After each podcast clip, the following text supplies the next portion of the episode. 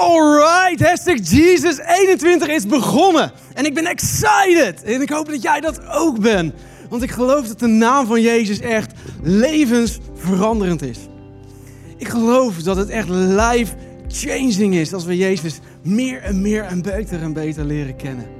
Dus laat even in de chat weten hoe excited jij bent voor deze serie. Voor de komende vijf topics. Stuur even je favoriete emoji erin. Handjes omhoog.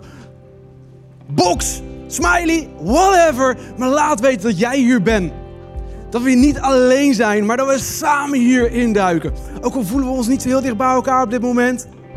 Dan zijn we samen één kerk. En we gaan Pasen in als nooit tevoren. Met hashtag Jesus 21. Want wat zou er gebeuren als iedereen Jezus zou kennen? Wat zou er gebeuren?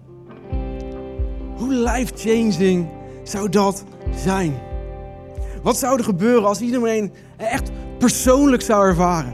Als iedereen echt zijn acceptatie, zijn liefde, zijn kracht zou ervaren. Hoe zou jouw leven er dan uitzien? Als we dat meer dan ooit naar ons toe kunnen trekken. Laten we de komende 40 dagen voor Pasen echt in hashtag Jesus duiken. Er alles uithalen. En God meer ervaren dan ooit tevoren. En echt ervaren wat voor een heftige impact Hij door jou heen op jouw omgeving kan hebben. Life changing. En mijn hoop en gebed is dan ook echt dat in deze komende 40 dagen voor Pasen. Vader, dat we u echt meer persoonlijk leren kennen. Dat we uw liefde nog dieper leren kennen. Uw liefde, uw acceptatie. En wat u door ons heen wil doen. En misschien nog het belangrijkste dan ooit.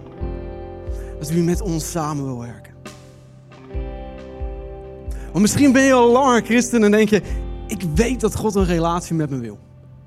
Ik ervaar die relatie, maar misschien is het wel iets minder bekend dat God niet alleen een relatie met jou wil, maar dat hij echt met je wil samenwerken. Dat hij echt een deal met je wil sluiten. Die zegt, we're in this together. Misschien klinkt het voor jou als de eerste keer dat je hoort.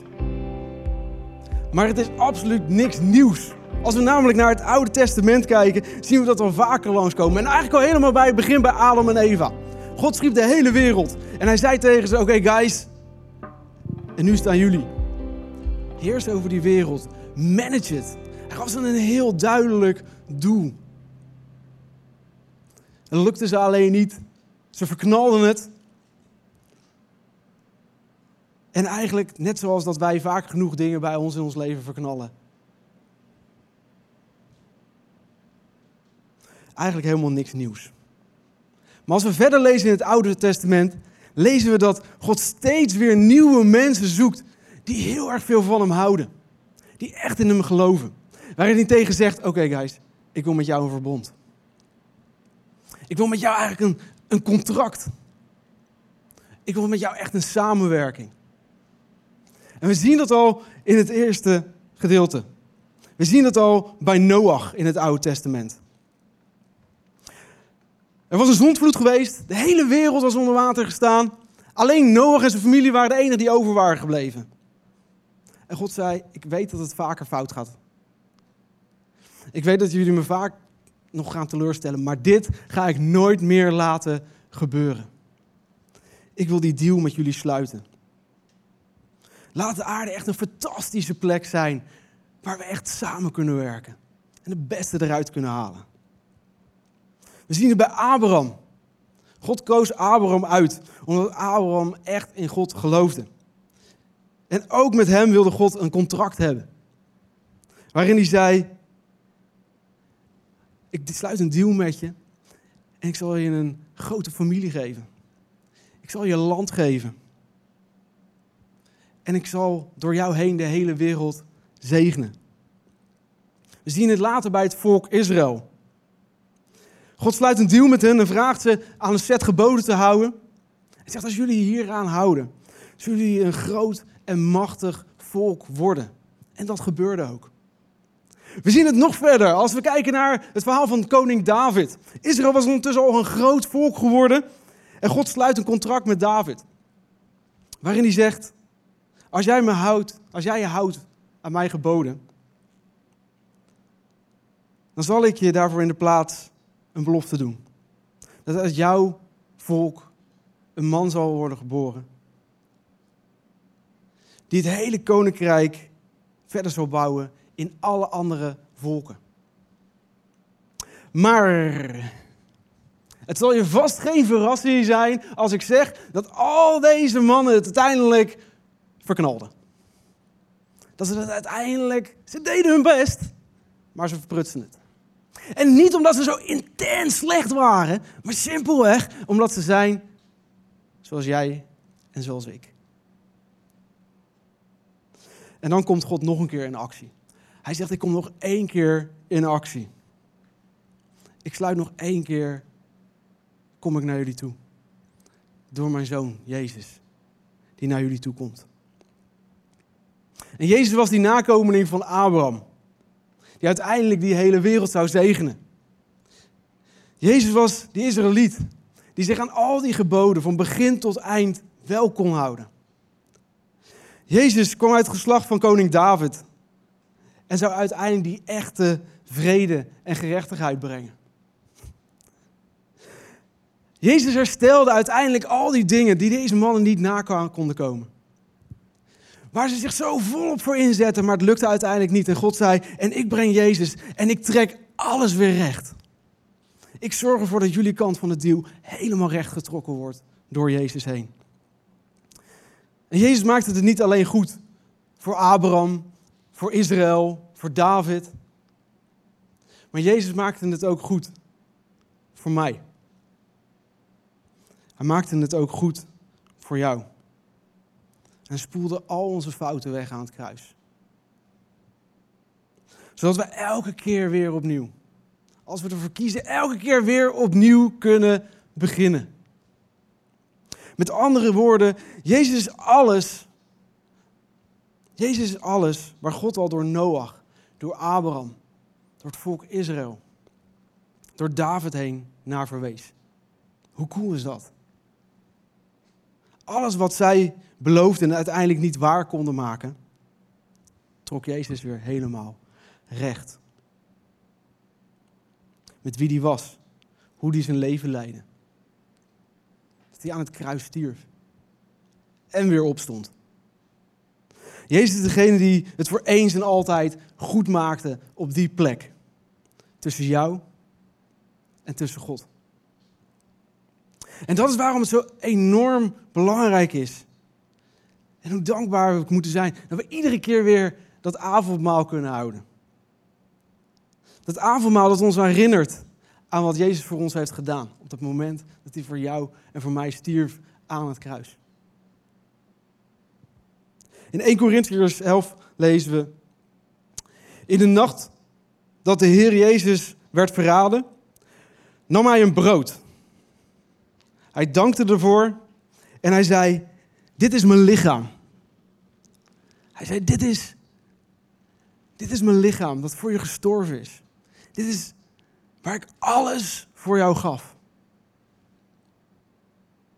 Eet het geregeld. Eet het geregeld. En herinner me. Jezus geeft ons een duidelijke taak om dit te doen.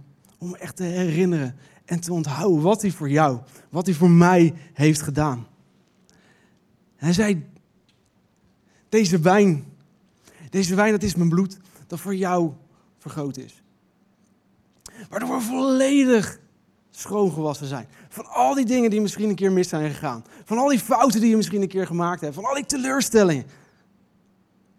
Waardoor we iedere dag weer opnieuw kunnen zeggen, hier ben ik. Laten we het mooiste, het beste, het prachtigste van maken. Jezus dood en Jezus opstanding was eigenlijk de laatste uitgestrekte arm van God. Naar mij.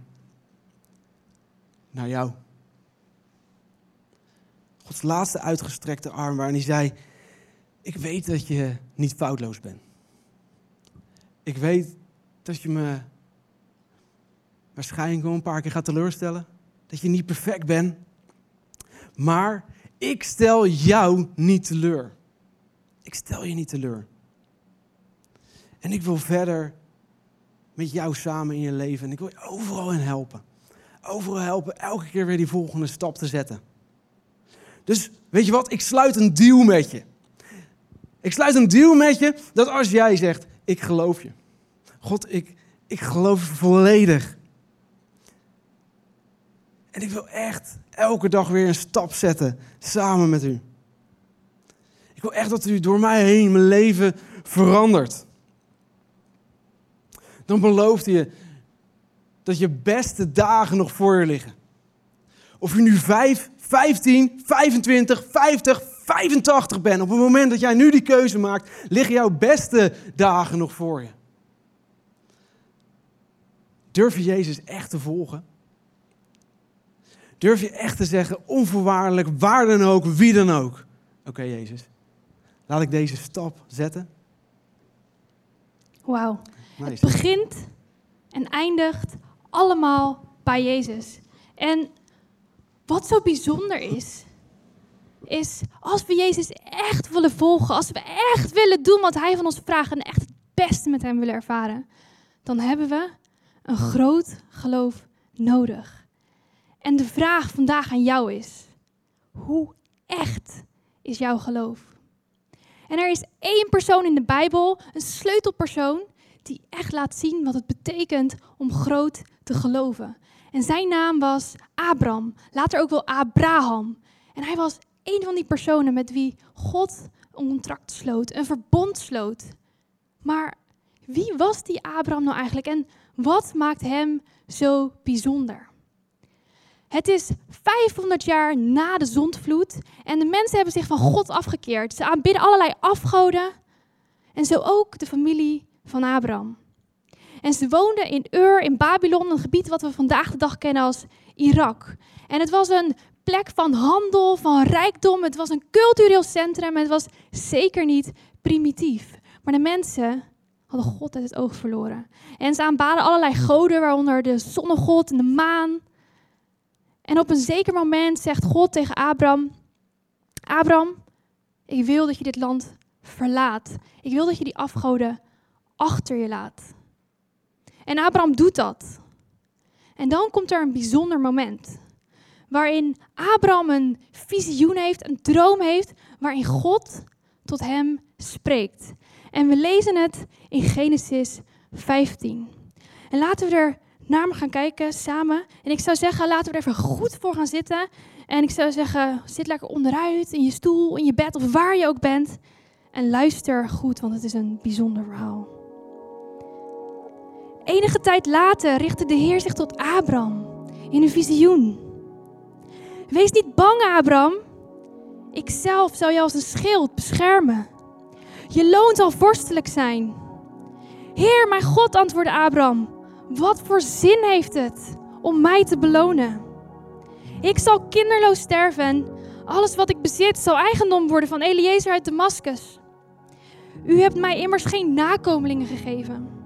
En daarom zal een van mijn dienaren mijn erfgenaam worden. Maar de Heer sprak opnieuw tot hem. Nee, niet je dienaar zal jouw bezittingen erven, maar een kind dat jij zelf zult verwekken. En daarop leidde hij Abraham naar buiten. Kijk eens naar de hemel, zei hij, en tel de sterren als je dat kunt. En hij verzekerde hem: Zo zal het ook zijn met jouw nakomelingen.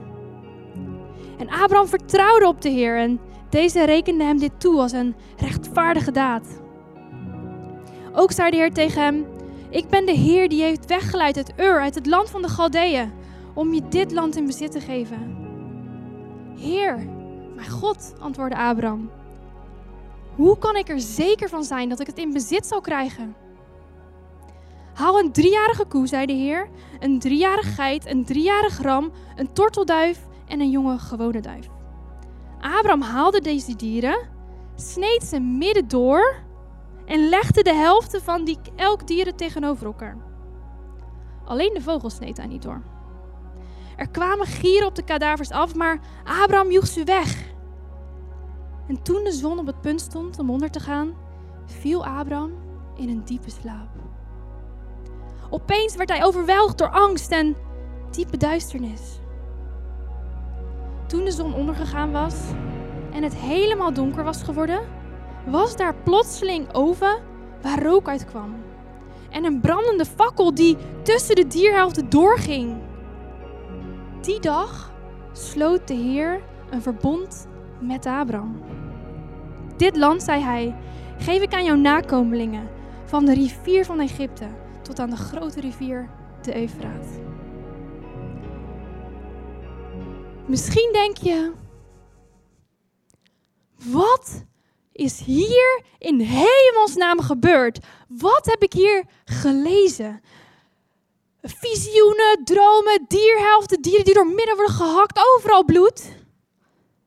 En dan die fakkel en die oven, wat was dat? Het lijkt wel iets van een andere planeet, van een ander universum. Nou, het is voor ons zo moeilijk te begrijpen wat er hier precies gebeurt. Zonder context van die tijd en van die cultuur is er gewoon niet te snappen wat hier precies gaande is. En in die tijd, we hebben het dan over zo'n 2000 jaar voor Christus, was het een gewoonte dat wanneer je met iemand een bindende afspraak wilde maken, dat je dan een verbond sloot, een contract sloot, een deal sloot. En je doorliep allerlei stappen om dat te doen. En een centrale rol daarin speelde bloed.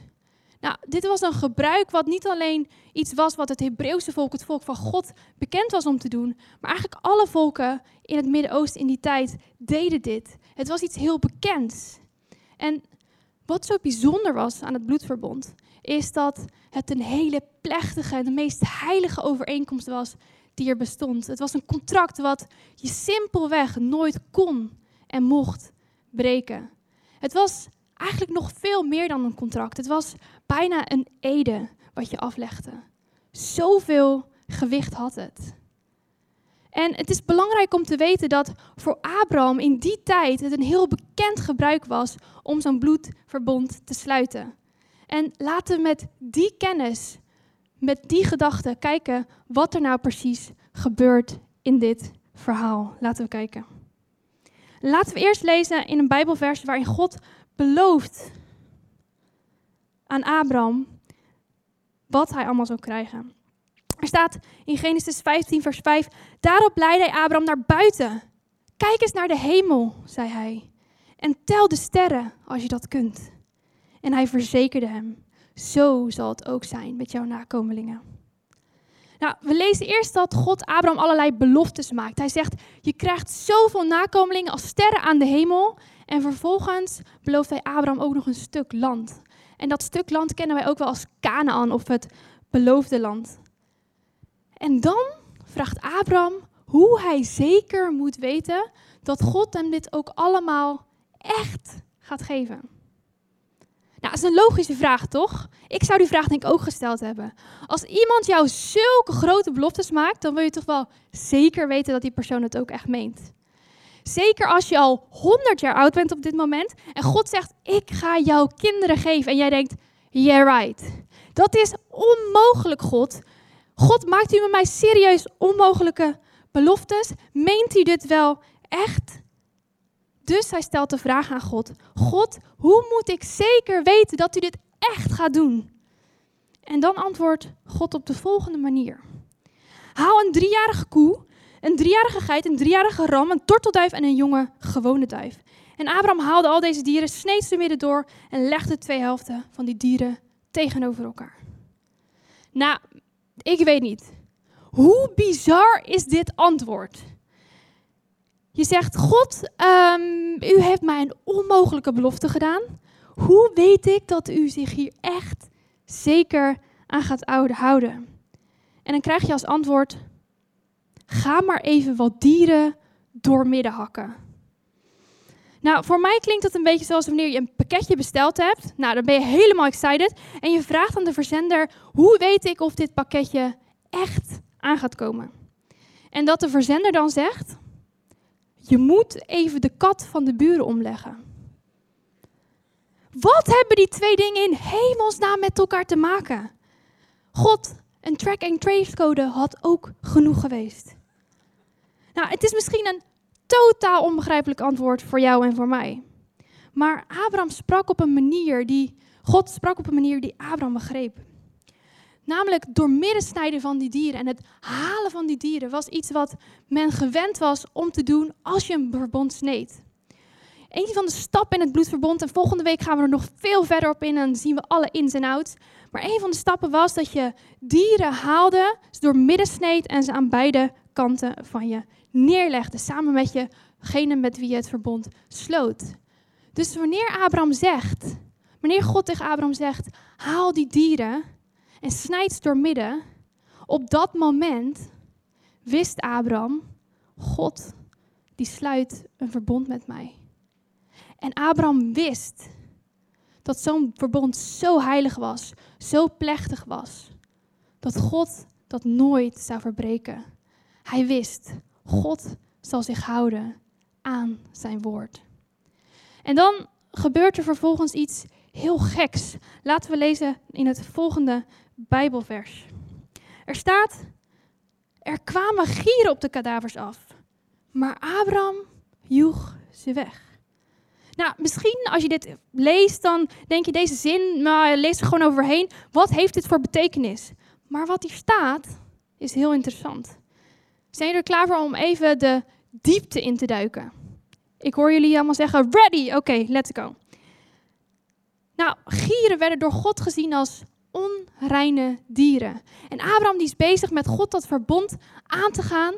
En die onreine dieren, die vogels, die gieren, die willen op de reine dieren neerdalen. Waardoor als die onreine vogels op die reine dieren neer zouden komen, ook die dieren niet meer rein zouden zijn. En Abraham was meer in het proces van een verbond sluiten met God. En die gieren willen eigenlijk hier op dit moment dat proces verstoren. En dus besluit Abraham in te grijpen en die dieren weg te jagen. Nou, er is een ander moment in de Bijbel waarin ook wordt gesproken over vogels die proberen dingen te verstoren. En we vinden het in de gelijkenis van de zaaier in Matthäus 13, waarin Jezus vertelt over een boer die aan zaaien is en er komen zaadjes op de weg, maar de vogels komen en die pikken ze meteen weer weg. En Jezus vergelijkt die vogels met Satan, die dingen wegrooft nog voordat ze wortel kunnen schieten. En bij Abraham zien we eigenlijk precies hetzelfde gebeuren. Nog voordat de deal gesloten is, nog voordat het goed en wel over is, nog voordat het rond is, probeert Satan de deal te breken. En misschien herken je het wel. Het is zondag, je hoort een fantastische message, je wordt onwijs uitgedaagd en je denkt, wauw, ik ga een stap zetten in mijn geloof. En dan wordt het maandag en er komt een gedachte in je hoofd, een twijfel in je hoofd. En je denkt, hmm, vraagtekens. En dan gebeurt er iets waardoor je totaal geen vertrouwen meer hebt. En dat is precies wat er hier ook gebeurde. Maar het grappige is dat Abraham probeert om God te helpen. Hij probeert God te helpen door die roofvogels weg te jagen. En hij probeert ervoor te zorgen dat die deal hoe dan ook doorgaat. Maar God die wil voorkomen dat Abraham zich ermee bemoeit. En we zien in het volgende vers dat Abraham vervolgens in een diepe slaap valt. Waarom? Wat gebeurt er hier? Nou, de deal die Abraham zou sluiten met God was een deal die eigenlijk veel te goed was voor Abraham. Abraham verdiende het simpelweg niet om een deal met God te sluiten, om een verbondpartner te zijn van God. En God wist dat Abraham niet perfect was.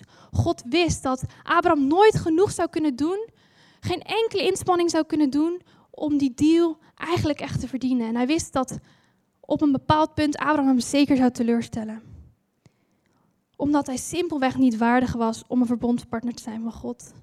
Want Abraham was net zoals jij en ik een mens. En wij mensen kunnen simpelweg geen deal sluiten met God, omdat hij niet meer zuiver zou zijn. Zo'n verbond zouden we nooit kunnen houden.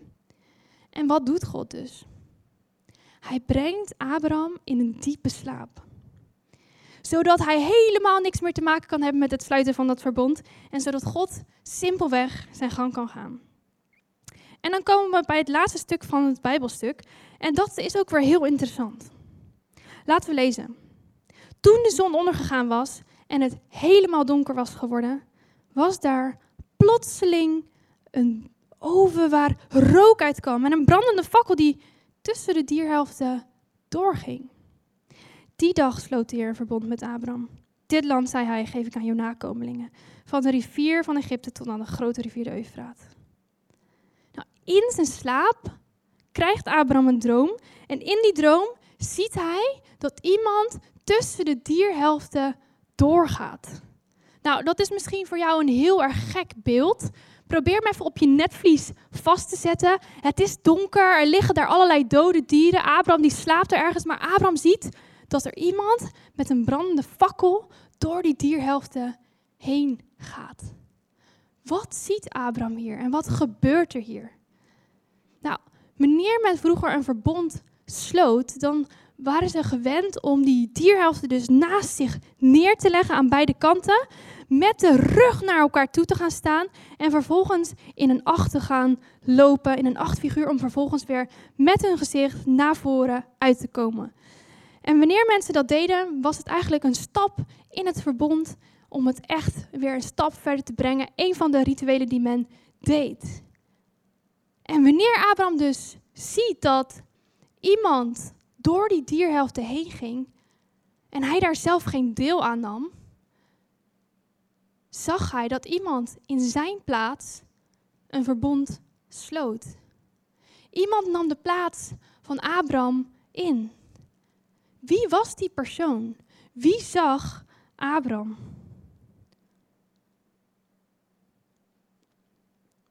Op die dag sloot God een deal met zichzelf. Namens Abraham. In de plaats van Abraham. God was namelijk de enige die dit kon doen. Alleen een verbond met God zou zo zuiver, zo puur zijn, dat het nooit verbroken zou worden. En de vraag is, waarom sloot God zo'n fantastische deal met Abraham? Wat had hij gedaan om dat te verdienen? God wilde dat verbond, die deal met Abraham sluiten, simpelweg omdat hij zoveel van Abraham hield. En niet alleen dat, ook omdat Abraham op God vertrouwde. Zijn geloof was echt. Zijn geloof was groot. En dit verhaal uit het Oude Testament laat een beeld zien van een persoon in het Nieuwe Testament. Jezus zelf die jouw plaats wil innemen in het verbond tussen jou en tussen God. Maar de vraag is, vertrouw jij hem ook echt? En geloof jij dat ook echt? Hoe kunnen we dat geloven? Hoe kunnen we dat geloven? Dat is een vraag die jij mag gaan beantwoorden. Yes. Hoe kunnen we dat nou geloven? We kunnen dat geloven door het echt gewicht te geven. Door het echt heavy te maken. Door Gods belofte echt gewicht te geven. In Genesis lezen we: Abraham vertrouwde op de Heer en deze rekende hem dit toe als een rechtvaardige daad. Abraham vertrouwde hem. Daar draait het allemaal om. Hij slot, God sloot een, een verbond met Abraham. En hij had daarmee echt laten zien dat hij trouw was. En nu was het aan Abraham te laten zien dat hij trouw was. Om echt te laten zien dat hij God echt volledig durfde te vertrouwen. En de test was Isaac. Isaac, zijn enige zoon. Waarmee Abraham had laten zien dat hij God vertrouwde en hij kreeg die zoon. En God had laten zien dat hij trouw was. En door Isaac heen zou hij een groot nageslacht krijgen, want dat had God hem ook beloofd. En nu kwam God met de test van zijn geloof. Een grotere test kan je misschien niet voorstellen dan dit. Hij moest zijn eigen enige zoon, die voor dat hele nageslacht zou gaan zorgen, offeren. Voor jou en mij misschien de meest gestoorde idee wat je maar kan verzinnen. Maar in die tijd niks vreemds. Op het moment dat er een verbond werd gesloten, een bloedverbond werd gesloten, werd er geofferd. En dit soort offers kwamen vaker voor. Hoe groot moest Abraham zijn geloof wel niet zijn? Hij geloofde dat hij een bovennatuurlijke geboorte zou krijgen. Want hij was oud en biologisch gezien was het helemaal geen. Had het helemaal niet gekund. Abraham geloof was zo groot dat hij zijn eigen enige zoon zou offeren. Zijn geloof was zo groot dat hij een reis maakte van drie dagen lang naar een berg waar hij zijn zoon zou offeren. Drie dagen lang was de zoon praktisch al dood. Hij geloofde ook dat God ervoor zou zorgen dat er of een plaatsvervangend offer zou komen, of zijn zoon weer tot leven zou brengen, of dat God ervoor in de plaats het offer zou zijn. Wat betekent dat voor ons? Als we hier naar kijken, als we naar dit verhaal van Abraham kijken, als we echt zien hoe je die belofte echt gewicht kan geven. Wat betekent dat voor jou? Wat betekent dat voor mij? Dat betekent dat geloof geen mening is. Geloof is niet iets intellectueels. Geloof is dat je doet wat God vraagt. Geloven is doen wat God van jou vraagt. Dat je de dingen doet simpelweg omdat God het van je vraagt. En hem vertrouwt. Dat is echt geloven. En als je je daaraan overgeeft, alleen als je je daaraan overgeeft, geloof ik dat je God echt, echt kan ervaren. God vraagt ons te geloven dat hij in drie dagen is opgestaan. God vraagt ons ons oude leven achter ons te laten. Hij vraagt ons onze doop in de naam van de Vader, de Zoon en de Heilige Geest. En hij vraagt ons om zijn koninkrijk te bouwen, samen met zijn Heilige Geest. En elke keer zegt hij, vertrouw me. Vertrouw me. Doe wat ik je vraag. Geef het echt gewicht. Maak het prioriteit nummer één. Maak het echt een heavy topic in je leven. Durf je God echt te vertrouwen en te doen wat hij van je vraagt?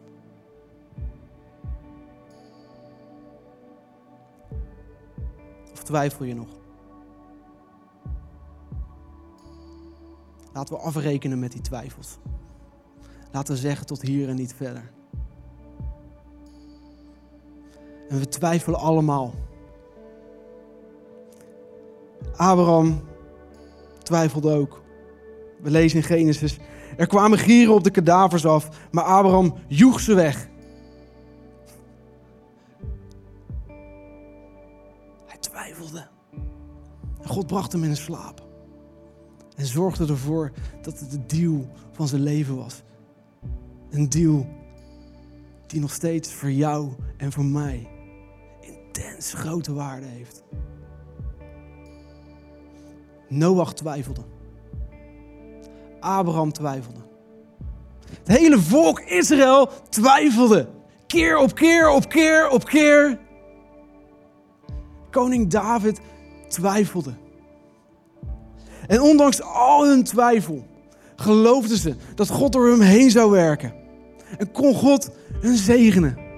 En deden ze wat, ze, wat hij van hen vroeg. Misschien twijfel je ook wel eens. Misschien twijfel je zelfs aan God. En vraag je af, waar ben je? Zeker in deze tijd, waar het allemaal misschien niet heel makkelijk is.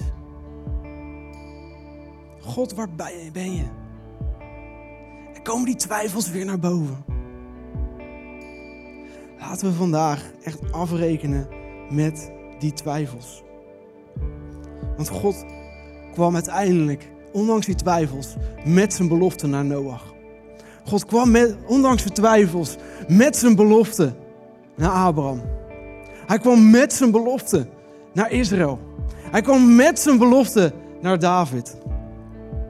En hij kwam met zijn belofte, ondanks alle twijfels, ondanks mijn twijfels, ondanks jouw twijfels, kwam hij naar ons toe.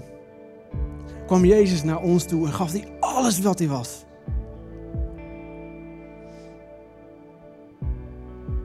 Zodat we echt voor Hem kunnen kiezen. En echt kunnen doen wat Hij van ons vraagt. En misschien heb je al eerder gekozen om deze twijfels voor altijd opzij te zetten. Heb je gezegd: Oké, Jezus, ik wil me volledig overgeven aan wat u voor mij heeft gedaan. Ik wil me volledig overgeven aan het kruis. Ik wil volledig overgeven aan dat u voor mij bent opgestaan. En dat ik daardoor totaal vrij ben. Dat ik daardoor iedere dag die stap kan zetten. En u echt volledig kan ervaren. In ieder topic van mijn leven. Misschien heb je die keuze nog nooit gemaakt. Misschien heb je die keuze al heel lang geleden gemaakt en zeg je: nee, maar ik wil die keuze op dit moment, nu, nieuwe waarde geven. Waar je ook bent, kom staan. Als je thuis op de bank zit, kom staan. Als je thuis in je bed ligt, kom staan. Als je dit later terugluistert via Spotify, stap van je fiets af. Zet die auto op de vluchtstrook. Kom staan. Ga staan voor jou, Jezus. Op de locaties, Amsterdam, Rotterdam. Kom staan.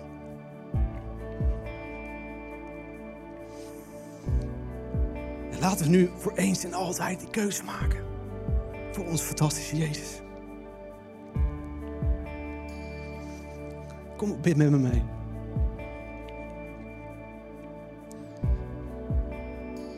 Fantastische Vader, dank u wel wat u voor mij heeft gedaan. Jezus, bedankt wat u voor mij heeft gedaan. Dat u hier naartoe bent gekomen. En dat u al die beloftes heeft rechtgetrokken met uw liefde, met uw kracht. Met uw volledige acceptatie, wie ik ook ben, wat ik ook met me meedraag, welke twijfels ik ook heb. Op dit moment, Jezus, zeg ik, ik kies voor u. Welke twijfels ik ook heb. Vader, vergeef ze. Vergeef me. Vandaag wil ik een stap zetten naar u, Jezus. Laat Hashtag Jesus 21 zijn. Een serie waar je een stap zet naar jouw fantastische Jezus. Heilige Geest, we nodigen u echt uit in mijn hart, in mijn hoofd, in mijn denken, in alles wat ik doe. Waardoor ik u nog meer ga begrijpen. Waardoor ik uw liefde nog meer ga ervaren. Waardoor ik iedere dag kan zien wat u door mij heen wil doen. Laat mij een intens grote impact hebben op de mensen om me heen. Naar mijn partner. Naar mijn vrienden. Naar mijn familie, naar mijn gezin, naar mijn collega's.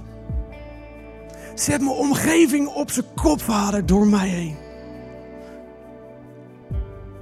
Vandaag zet ik de stap en zeg ik, ik doe wat u vraagt. Want dat is wat geloven is.